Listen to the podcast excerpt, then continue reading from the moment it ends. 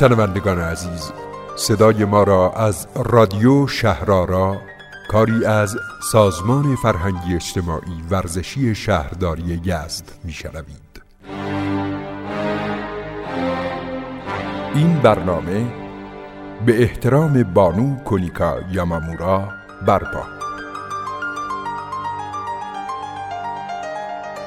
شگفتا سرگذشت آدمی به گونه‌ای است که گاهی هیچ خیال یاغی و سرکشی هم نمیتواند تصور کند دختر چوجیرو یامامورای بودایی در کیوتوی ژاپن به دنیا بیاید و بعد فرزند خود را در دفاع از مرزهای ایران از دست بدهد.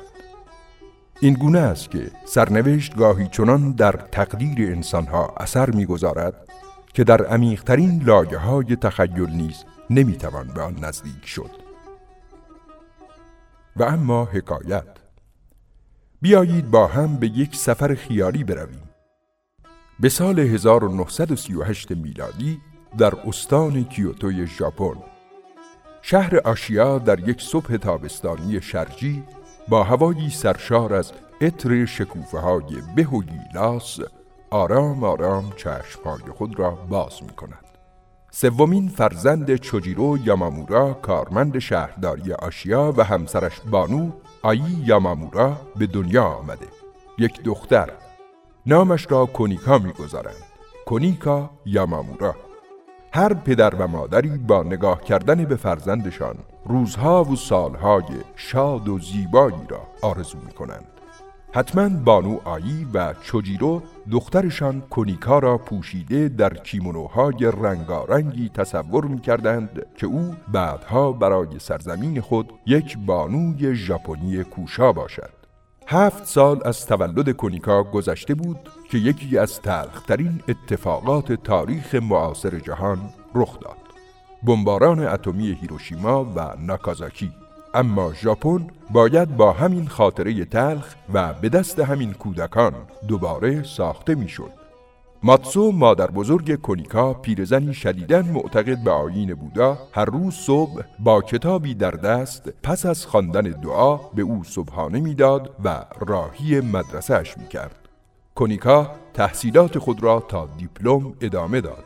بیست ساله بود که این دختر کیمونوپوش ژاپنی جایی درست در دوراهی سرنوشت با یک مرد ایرانی مسلمان آشنا شد. این مرد چه کسی است؟ برای شناخت این مرد باید برگردیم به سال هزار و سیصد و ده شمسی در ایران، شهر یزد، محله اهرستان، و پا به پای کودکی هشت ساله به نام اسدالله بابایی یک سره از ایران تا شهر آسیای ژاپن همراه شدیم.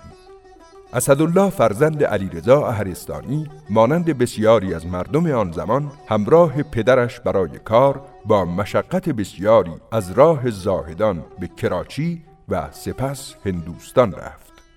در هند همزمان با کار کردن در رستوران به تحصیل نیز پرداخت و سالها بعد توانست با پسندازی که داشت یک تجارتخانه برای واردات چای و ظروف چینی دایر کند.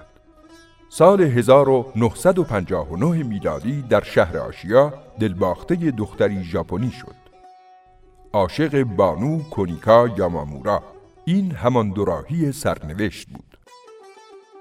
اسدالله جوان مسلمان یزدی از کونیکا یامامورا خواستگاری کرد، اما کار به این سادگی نبود. برای خانواده ژاپنی که ایران را نمی شناختند پذیرفتن چنین ازدواجی دشوار بود. بنابراین یک سال طول کشید تا کونیکا توانست خانواده‌اش را راضی کند. حالا نوبت خودش بود که برای این ازدواج باید مسلمان میشد. خودش میگوید: با اینکه همه خویشاوندانم این کار من را با دیده تحقیر نگاه میکردند، مسلمان شدم و ازدواج کردیم. یک سال در ژاپن ماندیم تا اولین فرزندمان به نام سلمان آنجا به دنیا آمد. آنگاه برای همیشه به ایران مهاجرت کردیم. در ایران ملیت ایرانی را انتخاب کرده و با نام سبا بابایی صاحب شناسنامه می شود. در تهران ساکن می شوند و دو فرزند دیگر به نامهای محمد و بلقیس به دنیا می آیند. خانم سبا بابایی در مقام معلم به تدریس نقاشی در مدارس تهران می‌پردازد و پس از انقلاب در اداره مطبوعات خارجی وزارت فرهنگ و ارشاد اسلامی مشغول به خدمت می‌شود. در بیست و دوم فروردین سال هزار و سیصد و شصت و دو دومین پسر این زوج ایرانی ژاپنی یعنی محمد بابایی در عملیات ولفجر یک در غرب فکه به شهادت می‌رسد.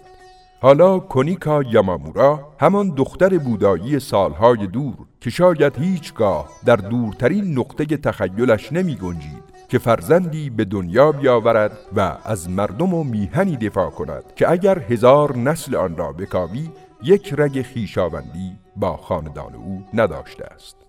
پس دستی فراتر از قدرت آدمی انسانها را این گونه چیدمان و گزینش می کند. خانم سبا بابایی یا همان کونیکا یامامورا با سرمایه شخصی خود دو مدرسه به یادگار فرزند شهیدش در شهرهای زابل و یزد زادگاه همسرش ساخته و به دانش آموزان نیازمند اهدا می کند. سبا بابایی برای خویشاوندان ژاپنی خود هنوز کونیکا یاماموراست. می گوید خواهر کوچکترم چون معتقد بود من خانواده را ترک کرده ام، دیگر با من هیچ گونه رابطه‌ای برقرار نکرد و من در تمام این سالها فقط پنج مرتبه بعضی از افراد خانواده ام را دیدم.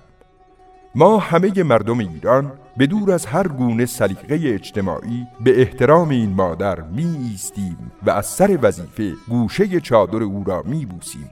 او یک بودایی ژاپنی بود، مسلمان شد، عروس یک خانواده یزدی شد و سپس در مقام مادر و اندوه از دست دادن یکی از هزاران جوان فداکار این سرزمین برای میهن ما پیر شد. نویسنده و گوینده کرامت یزدانی مرزبان. به پاس استقبال بی‌نظیر شما مخاطبان عزیز از اولین برنامه رادیو شهرآرا، ما وظیفه خود دانستیم که با دقت و ظرافت بیشتری خواندنی‌ها و شنیدنی‌های تاریخ دیارمان را انعکاس دهیم. لطفاً رادیو شهرآرا را در پادکست پلیر دنبال کنید. تهیه کننده سازمان فرهنگی اجتماعی ورزشی شهرداری یزد.